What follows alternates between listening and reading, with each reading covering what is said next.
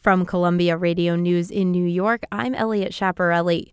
Votes are being counted for unionization efforts at an Amazon warehouse in New York that started this afternoon.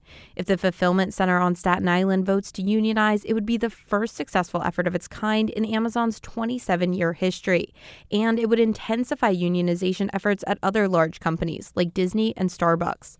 A separate unionization vote is also being held today at an Amazon facility in Alabama.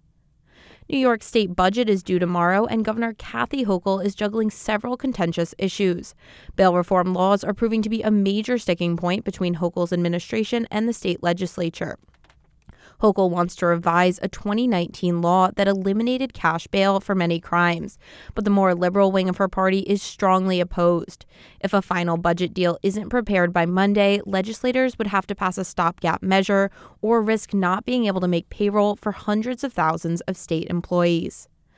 A group of parents is preparing to appear before a judge tomorrow on Staten Island. They're going ahead with a lawsuit claiming that New York City's mask mandate in schools was unconstitutional.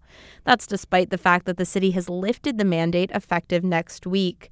The group says they want to prevent similar mandates from being enacted again without the consent of the state legislature. In other similar lawsuits, New York judges have upheld the city's right to impose mask mandates. Three days ahead of St. Peter Univer- three days after St. Peter St. Peter's University's Fairy Tale March Madness run to the Elite Eight, their men's basketball head coach has a new job. He's headed to his alma mater, Seton Hall, just 20 miles away.